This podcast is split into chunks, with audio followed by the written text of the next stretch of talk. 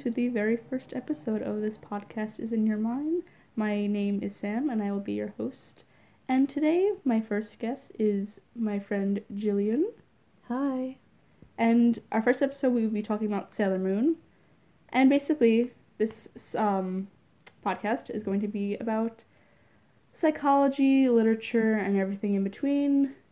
So, Jillian, you're a little bit more versed on the Sailor Moon topic than I am. I've read few of the manga, I've watched a few of the anime episodes, but you're definitely more of a hardcore fan than I am. So, uh, let's just talk. yeah, I'm I'm like super into uh into Sailor Moon. Just uh I've been since I was like a kid because uh like the characters really resonated with me as like like a kid who who was like sort of socially awkward, Sailor Moon brought together these like socially awkward people. Yeah, I, I mean, I always like Sailor Moon just because I thought it was aesthetically pleasing to me. Just the colors and the characters were just really pretty. and the thought of magical girls I've always been into. Yeah, I, I really liked magical girls when I was younger. Um, but what really drew me into Sailor Moon specifically and not like other magical girl shows was um that like specifically uh Sailor Mercury and her like the fact that she she wasn't social and that that wasn't an issue to resolve. You know, she she just wasn't a social person. She didn't really like going out that much uh, she didn't like socializing with her peers in school, and that that wasn't like something that Sailor Moon had to fix. It was just part of her character. Yeah, it, it and that's like something that's really unique in kids media, where it's like, you know, a person is allowed to have these traits that aren't normal or aren't normal for a fictional character who's supposed to be strong. Well, especially since like this original Sailor Moon anime was created in the 90s. Oh yeah, like what, what was the manga written? Was the manga written in the 80s or 90s? No, 1996. 96 and then the anime followed shortly after. It was mm-hmm. like 99 early 2000s, which was also something because mental health wasn't mental health awareness wasn't that I don't want to say well accepted, but wasn't as popular as it is currently. But uh, specifically in Japan, mental health awareness is uh, is still something that they're working very hard on. Um, it's very hard to be open about depression and suicidal thoughts. So in the 90s, like any anxiety, depression, suicidal thoughts, PTSD, that was all very frowned upon. Um, like it was seen as like a sign of weakness. Um, so the fact that Sailor Moon presented these characters as both strong and having these mental health issues while not explicitly saying them it i think that that made it like a super important show just benchline that's why it resonated with so many people because a lot of people saw themselves in at least one of the sailors because i mean if, if we do go through all the sailors which starting with sailor moon like it, it even relates back to um kind of shakespearean literature where most of it was focused on like the seven deadly sins. So you could say Sailor Moon has, you know, sloth, and, you know, Sailor uh, Mercury. I, has like ang- like rage. No, I'm sure all of if we, we if we actually do look into a little bit deeper, all of the sailors do have one of the at least one of the seven deadly sins. Mm-hmm.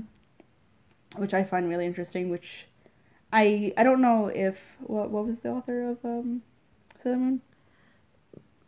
Nakoto Takumi. I'm not sure if I'm pronouncing that right. Yeah, I don't know if she purposely did it. I I doubt that. I doubt that because um, if you look into any media, you could really find the seven deadly sins because usually a character is ascribed with one bad trait. Yeah. Um, that's just how you balance out a character. That you give them this like like um in in Greek mythology, a lot of the times it would be hubris. Um, but like even in SpongeBob, the seven deadly sins, there's like the whole theory around that. Yeah. Uh, you could look into any media and pick out seven characters and call them the seven deadly sins. Because I now going back to the whole promoting mental health, because each one of them do represent. They all have a downfall. Sailor Moon being very lazy and kind of a crybaby, cry, uh, kind of a crybaby when it comes to her emotions. Sailor Mars having being easily angered. Um, you know, like you said, Sailor Mercury kind of having very introverted character. She's also um sort of coded to be autistic. Uh, Sailor Mercury is like she's uh, antisocial, um, very focused on. She has like hyperfixations on certain topics. Um, she's good at what autistic people are stereotypically good with, uh, which is like sciences, technology, and she has a knack for chess. Um, she doesn't show much romantic interest, which is another uh, like sort of stereotypical trait. Um, and like she has that close friendship with Sailor Jupiter, who is who like became like her favorite person. You know. Yeah, it's all just very interesting with the Sailor Moon um,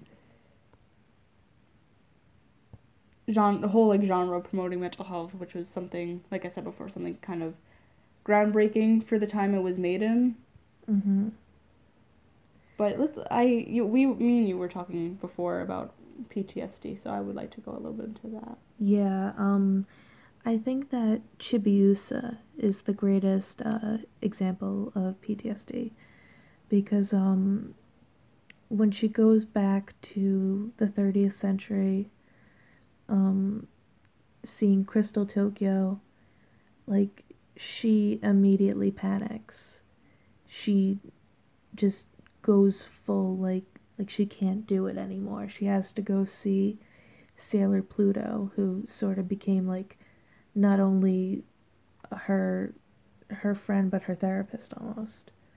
Um, and I think it was it was heavily implied that many characters get PTSD either during the show or um, during another part, like uh, before the show or off screen. Um, we also said that uh, Tuxedo Mask only also probably suffers from post traumatic stress, uh, stress disorder, but also suffers from amnesia. But that also has to do with the kind of seal that they put on the sailors and mm-hmm. such to protect their identities. Um, the uh, what's interesting about Tuxedo Mask is that his uh, I believe that his his PTSD with cars is addressed in uh, the at, at least in the anime where you never see him in a car. He the only times he's on the road is on on a bus and mm. they they've made that very clear like he's been on a bus but he hasn't been in a car um so he he has these moments of panic and and uh in addition he's as soon as he finds out that Chibiusa is his daughter he becomes fiercely protective of her. And i think that's that's sort of like an a, a leftover from not having parents and not having somebody who was fiercely protective of him. So he feels like he has to take on that role. Yeah. A lot of these sailors their parents are uh, dead or um, something bad happened they sort of suffer from the disney princess syndrome um, you know, like Sailor Jupiter, both of her parents died in a plane crash. Um, and she's said in the, she's like said that like that's what makes her, makes her feel like she has to be someone she's not. Because she's both the most masculine of the group and definitely the most feminine. Um, if you look at like her history and who she is, she's she has so many so many details about her that's just like her she's outcast and also like dying to be loved. Well, I think have you have you watched Game of Thrones? Um, no, I haven't. Well, I just when you were talking about her, uh, I don't know if anyone who's listening who has watched Game of Thrones. I'm sure a lot of people have. Reminds me of a character Brienne of Tarth from Game of Thrones who is like this very large woman, very tall, and kind of seen as unfeminine, very more masculine, and she rejects all the stereotypes of women, but there is a yearning to be loved and accepted, which I think she she starts to find that in another character, Jaime Lannister, but that just kind of rung struck a chord with me, rung a bell. but because uh, Sailor Jupiter is you know oh she's very tall, you know she doesn't fit the school uniform, and is kind of ostracized for being that masculine, even though, like you said, she's also very feminine at the same time. Yeah, um, I think the show makes it clear that like that like these experiences of it, it, there's a lot of like of things that children would relate to bullying um, being uncomfortable with the changes in your body with Sailor Jupiter. She gets too tall, and you know that that like that's a that's a stress on her. Um, parents divorcing or dying, like I believe Sailor Mercury's parents are divorced. Yeah, her, her I believe her dad is an artist, and her mom is I don't her mom's not really spoken of. Sailor Mars, uh, her father's a politician, her mom's dead or not around, and she lives with her grandfather, mm-hmm. which I'm sure some kids or a lot of kids have been impacted by that, where they live with a grandparent instead of a parent, or a grandparent kind of takes more of a guardian role than a parent does. And uh, there's also the fact that, uh, like, um, specifically, uh, I'm losing my train of thought here. um, Gosh, uh, well, well, gosh darn it. um, well, you know I, what? Let's just move on to the next topic that I wanted to talk about, which was just specifically Usagi Sailor Moon herself. Okay. Um, I think that she you know, like on first glance, she just seems like a like a ditzy um, blonde kind of doesn't know what she's doing. Yeah, um, and then you sort of you sort of realize like that she's capable, but she never learns from what she does, which I think is an interesting psychological aspect because um, throughout the anime. Uh, she doesn't really become more mature to be said like she she stays the same like she doesn't learn from a lot of her lessons she's still clumsy she's still jealous and a crybaby yeah she she panics when in the face of danger but she know at some point she does grow and she puts others before her but her emotions take over a lot mm-hmm. but this is just fresh mind because i just reread the uh, part in the manga where she's kind of realizing her identity as Princess Serenity and her past with uh, Tuxedo Mask or Prince Endymion, and she throws everything out the window to try to save Tuxedo Mask in the end. But everything is basically emotions first when it comes to her. I think that it's it's a very interesting way of portraying this character who is the fierce leader, you know, she especially like the the main character, the hero mm-hmm. of the mm-hmm. story is emotional and not quite all together. Yeah. Um, you know about the five man band trope, right? I believe so. So, uh, for the people who don't, um, five man bands are essentially like what teams are comprised of. So, there's the leader, the lancer, who is like the one that wants to uh, take the leader's position. They're they're like the second in command essentially. There's the heart, the big guy, and the smart guy. And um, interestingly, Sailor Moon, she's the main character. She's not the leader, she's the heart. Um, Venus is the leader. Yeah. Um, and uh, I think that's like a really bold choice for what Sailor Moon was trying to do, because um, it, again, it comes back to this.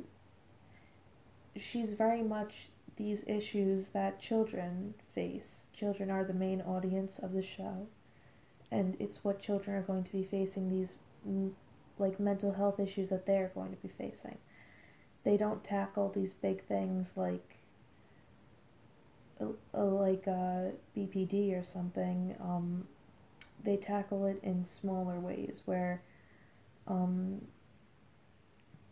like, they'll they'll show Sailor Moon dealing with, like, just not being able to get good grades or. Well, that, yeah, that's like a big one, especially where they introduced in the first episode, like the first chapter of the manga. She's waking up late, and stereotypical anime trope of running late, toast in mouth, and everything but she's clumsy, always getting yelled at her mom, bad grades, which is not very typical leader, you know. It's also like something that I think at least could be partially ascribed to the fact that she is so immature, like her mental health. Um, I believe that she's not like, I don't think that she's coded with any mental health disorder. No but um, she's definitely like not mature enough to be able to handle her emotions. Well, and it's also has to do with all, all their ages. I mean, they're only in middle school, the characters, which makes sense, yeah. especially for the audience of, you know, around that age of, like nine to fourteen year olds who, you know, are just starting to experience about growing up. And mm-hmm. Sailor Moon is a coming of age, kind of a coming age of age story in a magical girl superhero way, but they you know have normal kid things to do like go to school and pass class, but you also have to fight weird alien people who want to constantly take over Earth. Mm-hmm. And even though the school aspect isn't really focused on, it's kind of a side trail, but it are thing it is things that uh, these characters struggle with, and just being like you said before, socially accepted. Mm-hmm. Um, I think that Luna and Artemis are sort of stand ins for like giving the audience solutions to their problems. Because um, it always seems like the scenes where Sailor Moon is sleeping, Luna is sort of watching over her and being like, being like, it's good that you're taking a break. Yeah, Ar- like Artemis and Luna do play the parents, like role supportive parents mm-hmm. when it comes to the Sailor Moon saga. And I think it's I think it's extremely interesting that Sailor Moon portrays these cats as the parents and not the adults. Yeah, because um, it it leads to kids not being alienated if they have bad parents. Yeah, I find it interesting that not all the time, but some of the time, uh, uh, adults are kind of portrayed as evil people which almost all the all the adults, all all the villains in Sailor Moon are as like adults or you know young like not young adults but you know in their 20s mm-hmm. know they're aliens so there's not really a designated age but you know they're know. presented to be they're presented to be or in kind of the first chapters of Sailor Moon with Queen Beryl and all that stuff.